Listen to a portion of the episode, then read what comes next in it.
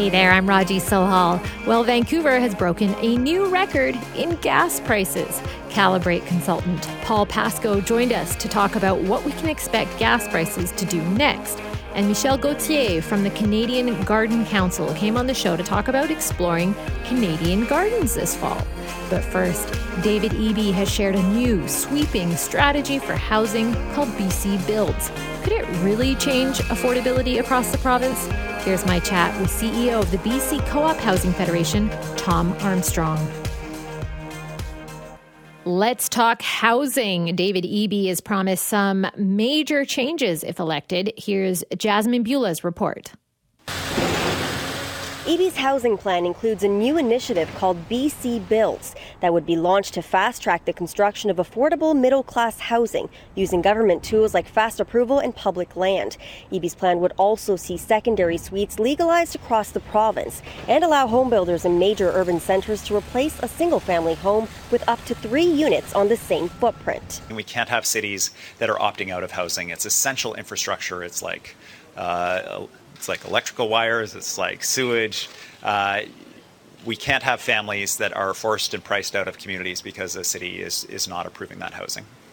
Eby says he would provide $500 million through a new rental housing acquisition fund, allowing nonprofit partners to buy and protect at risk affordable rental housing.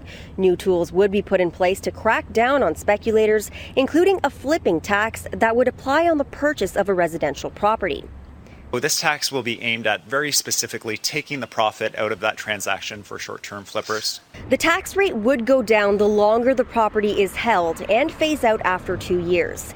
Before he made his announcement to run for party leadership, Eby was the minister responsible for housing. When asked where all of these ideas were during that time, this was his response. I'm really proud of the work that I did as, uh, as housing minister during the pandemic, but we know it's not good enough. And uh, we have an opportunity now uh, to deliver and to move upstream. Anjali Appadurai is the only other candidate challenging Eby in the leadership race, but she has not yet officially been cleared to run. Jasmine Bala, Global News. That was Global News reporter Jasmine Bala talking about the Eby housing announcement. And joining me now to talk more about this is Tom Armstrong, CEO of the BC Co op Housing Federation. Good morning, Tom. Good morning. How are you? Great, Tom. Thanks for being with us so early on a Sunday morning. Listen, My you pleasure. you tweeted that the BC Builds proposal is a game changer. What do you mean by that? Well, it, it, it's really an all hands on deck approach. If you look at the the the scope and the reach of this strategy, it's a comprehensive proposal that engages everyone who's part of the housing ecosystem, from municipal governments to nonprofits and co-ops to indigenous communities to the private sector. So it recognizes that everyone has a role to play in, in getting a grip on this housing crisis, and everyone has to contribute to a solution. And what did you see there about co op housing specifically that appeals to you? Well, we're very excited to hear finally an announcement of the rental housing acquisition fund because we think that the the loss of affordable rental housing uh, as it's purchased by real estate investment trusts and other uh, international investors has has really hampered the ability of government to achieve its housing goals. So, you know, a, a very conservative estimate is that over the past few years, for every new affordable home we've been able to build under what everyone knows is a historic provincial investment, we've lost three. And this is older stock that's that's very affordable to the tenants who currently live in it. And if we can see that stock move into the community housing sector, whether it's by a conversion to co-op or being acquired by a nonprofit housing society or an indigenous housing society, this is going to be a key element in preserving affordability for the long term. What about actual rent increase? Do we need to clamp down on that? Well, you know, the government has done a pretty balanced job to date in, in regulating rent increases. You know, where there might be some room to to build on that is is in the restrictions that could be placed on rents as properties become vacant. Um, that's not in the housing policy, but it's a conversation that we think it's time uh, everyone had. What else do you would you have liked to have seen in here? Um, you know, when I when I said it was comprehensive, I, I really did have to struggle to find something that that's missing. Now, of course, there's there's not a budget attached to the strategy. And, and Good you know, point, we, Tom. we know we all know the devil is in the details there, yes. but you know the, the, the government has made a historic investment um, beginning in in 2017. That seven billion dollars over 10 years. Now, those numbers have been overtaken by the market. We know. Um, so this is a very very ambitious plan, and it will need an equally ambitious budget allocation to support it. Yeah. Now, we've heard about this pledge to override the municipalities in order to fast track the affordable middle class housing. How likely do you think that is?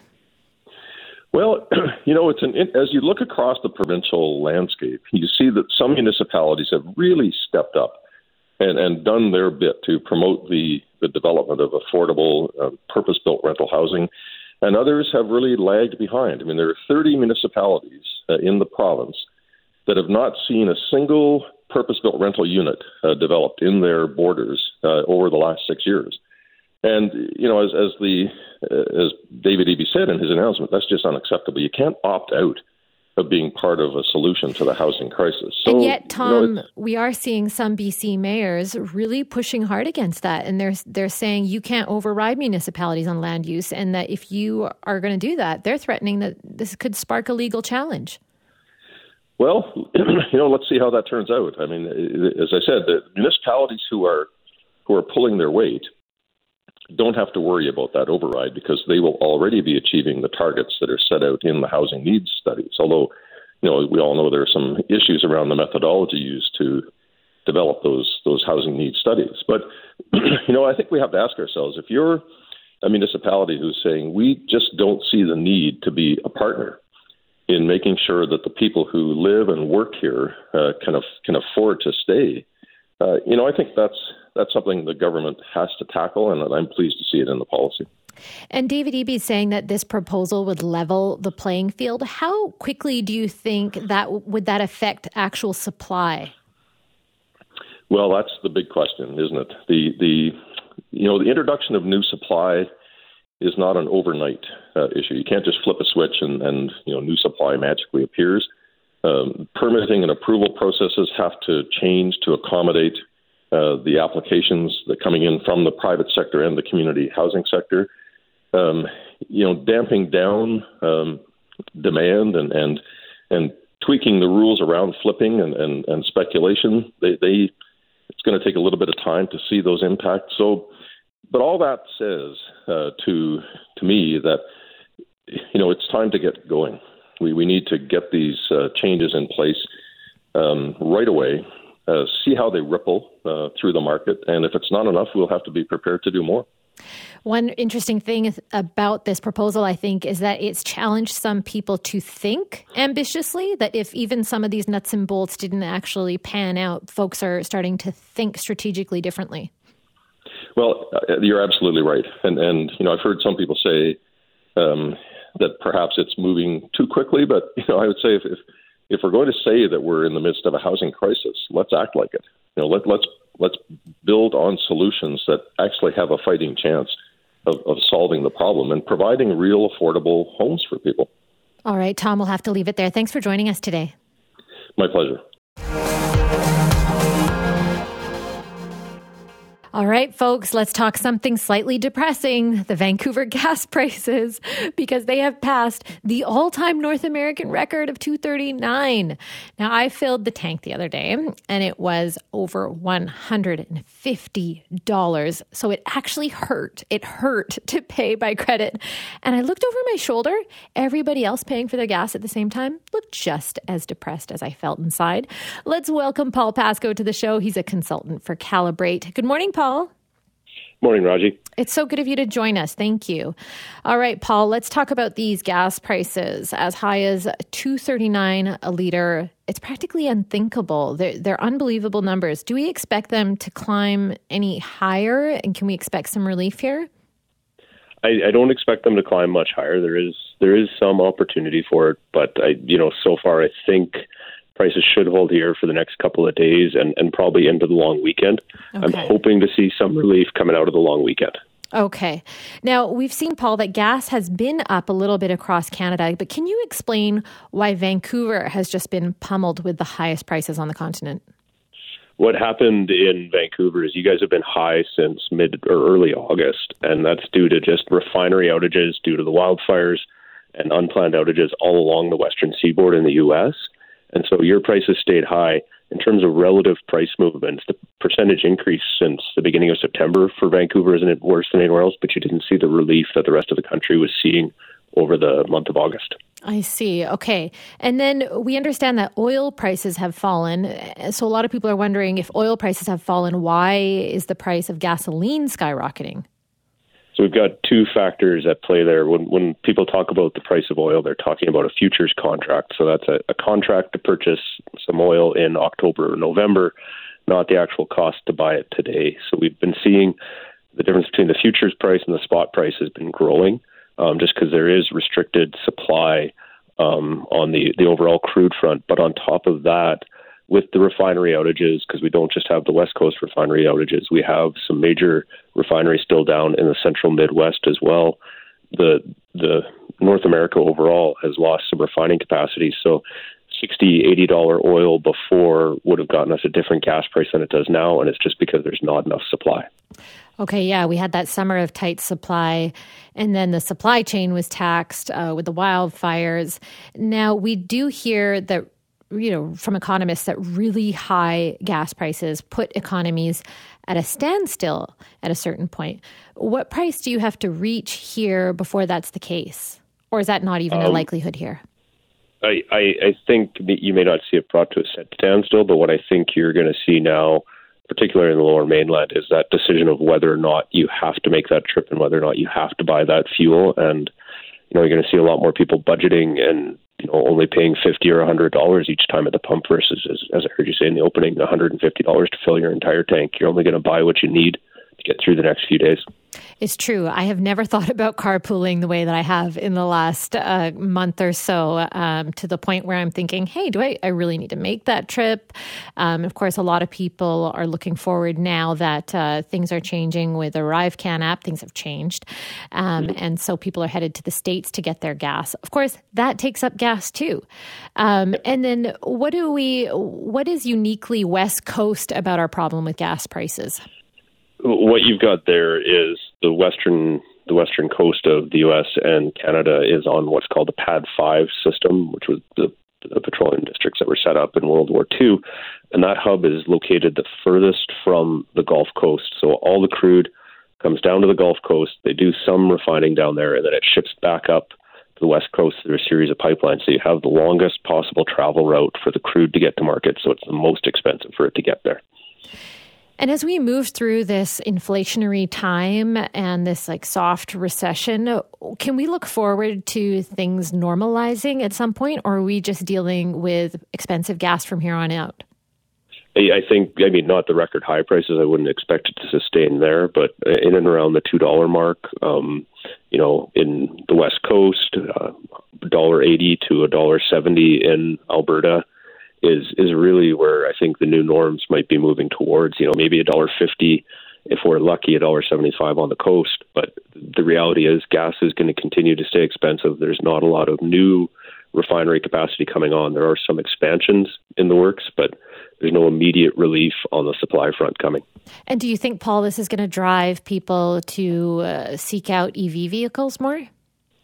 It it could, and, and that definitely would help the uh, demand side of the problem. But I, I don't think, unfortunately, you know, in my in my mind, I don't see the overall cost of living maybe improving because it'll increase electricity demand, which which then drives the price of that up. So it's it's definitely a, a hard thing. It, it travel is expensive, and I think it'll drive people to decide whether or not they need to make a trip Okay. And yet, some data has shown, some consumer data has shown that people have not adapted their consumer behavior around the gas prices yet. There's there's only so much that you can do. I think you know yeah. you, you have to you have to drive to school. You have to drive for so work. True. You know the trips you have to make, and and so it's just the discretionary travel that starts to diminish which is not a huge percentage. Yeah. When was the last time you heard about someone taking a really long uh, cross country road trip, right? That, that's exactly it. You don't hear of it often, and if it is, that that is probably a luxury that you've budgeted for as well. Yeah, Paul, thank you so much for being with us and explaining these numbers to us. No problem. Well, we have had some incredible weather for the start of our fall season. And now I love summer, obviously, but one thing we can all agree on is that BC is gorgeous when the leaves change color every fall. And here to talk to us more about how we can enjoy some of the most picturesque spots during those fall color blooms is Michel Gauthier, the executive director of the Canadian Garden Council. Bonjour, Michel. Bonjour, Raji. How are you? I'm great. It's the year of the garden, apparently. So, what does that mean? Well, this means that, you know, 2022 is the centennial of the ornamental horticulture getting organized in this country. And and so that's a great moment where everybody came together. And so we were looking at how do we celebrate that? And we propose that 2022 be the year of the garden. And believe it or not, the Canadian government jumped in also. And so this is a time to celebrate our garden culture, to celebrate how gardens have contributed to the development of our country and to everyday life. And so that's the nature of this year of the garden. And a lot of communities have been involved. A lot of people in, in BC have been involved with this. And, you know, as you said, now is the fall and the colors are changing, and you have some beautiful gardens. And so we invite, you know, uh, the folks from BC to visit these gardens. And we also invite tourists that are in BC to visit these gardens.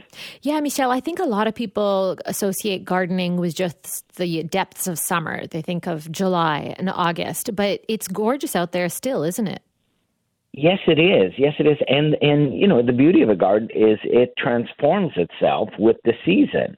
And so now we're in that fall season, and so a lot of the plants change colors.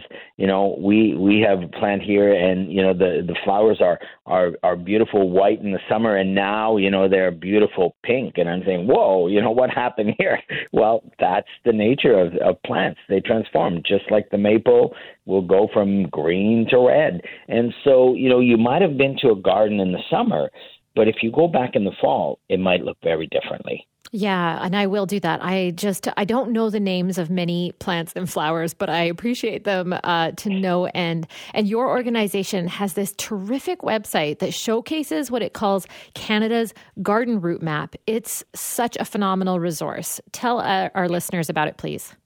Well, you can go on canadasgardenroute.ca and uh, it will lead you to that site. And, and then, you know, depending where you are, you can put your location and uh, where you are and indicate how many kilometers around you you want to know where are the gardens. So when I put in Vancouver, of course, I get Dr. Sun Yat Sen, uh, classical Chinese garden. I get the Bloedel Conservatory Garden. I get the VanDusen Botanical Garden. I get the UBC Botanical Garden. But, you know, if you're traveling and you're going to go to uh, Toronto, then you can put, hey, Toronto, what are the gardens within – how many kilometers or you know uh, from Toronto do you will you be traveling? So it's a tool to plan your trip and and to look at or, or to plan your visit to the gardens in your own community uh, that you might not be aware of.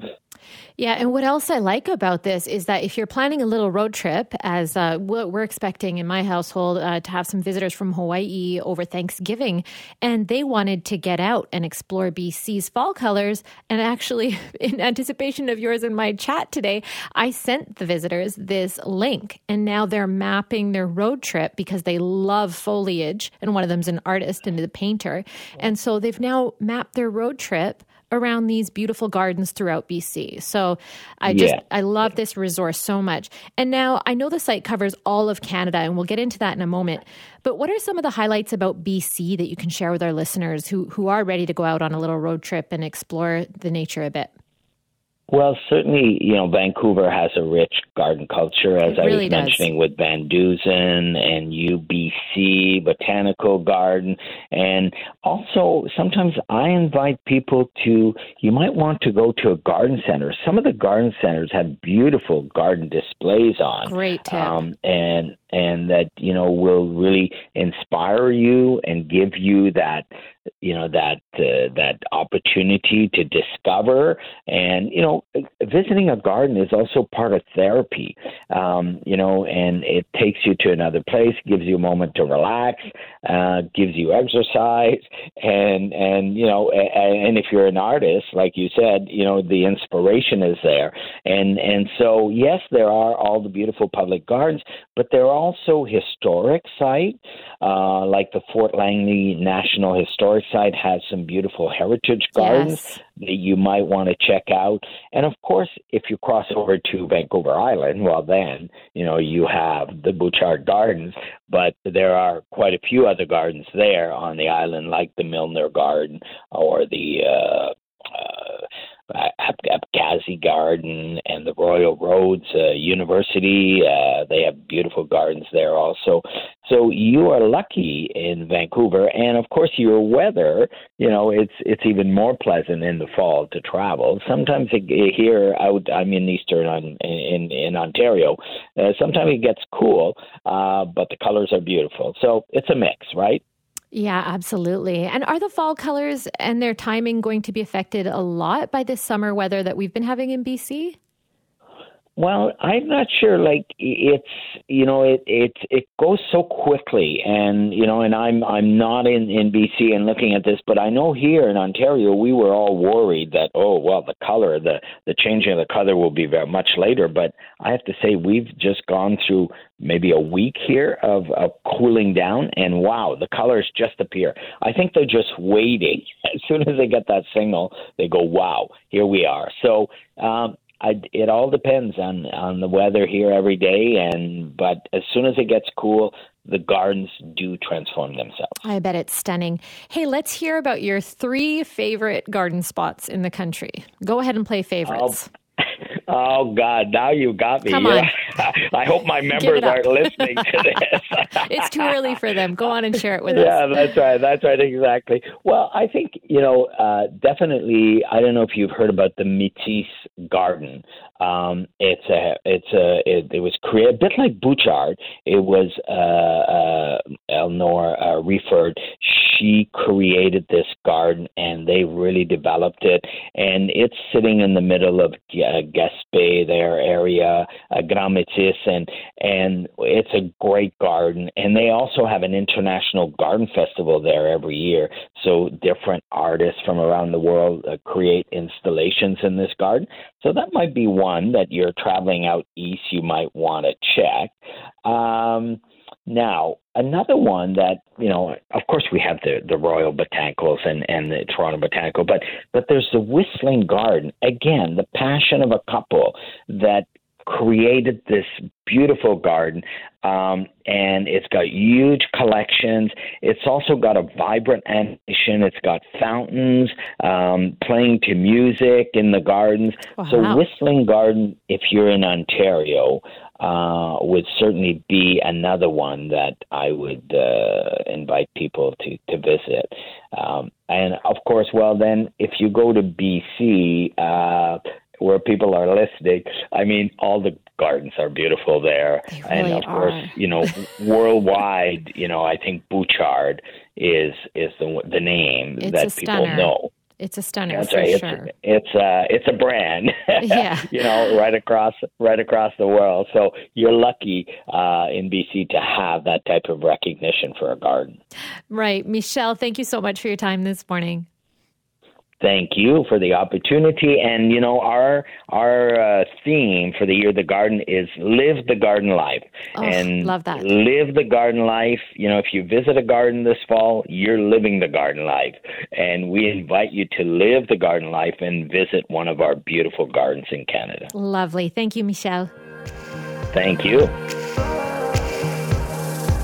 Thanks for listening to the Weekend Mornings with Raji Sohal podcast. Be sure to subscribe wherever you get your podcasts. and you can listen to the show live on 980 CKNW from 6 to 9 a.m. every Sunday.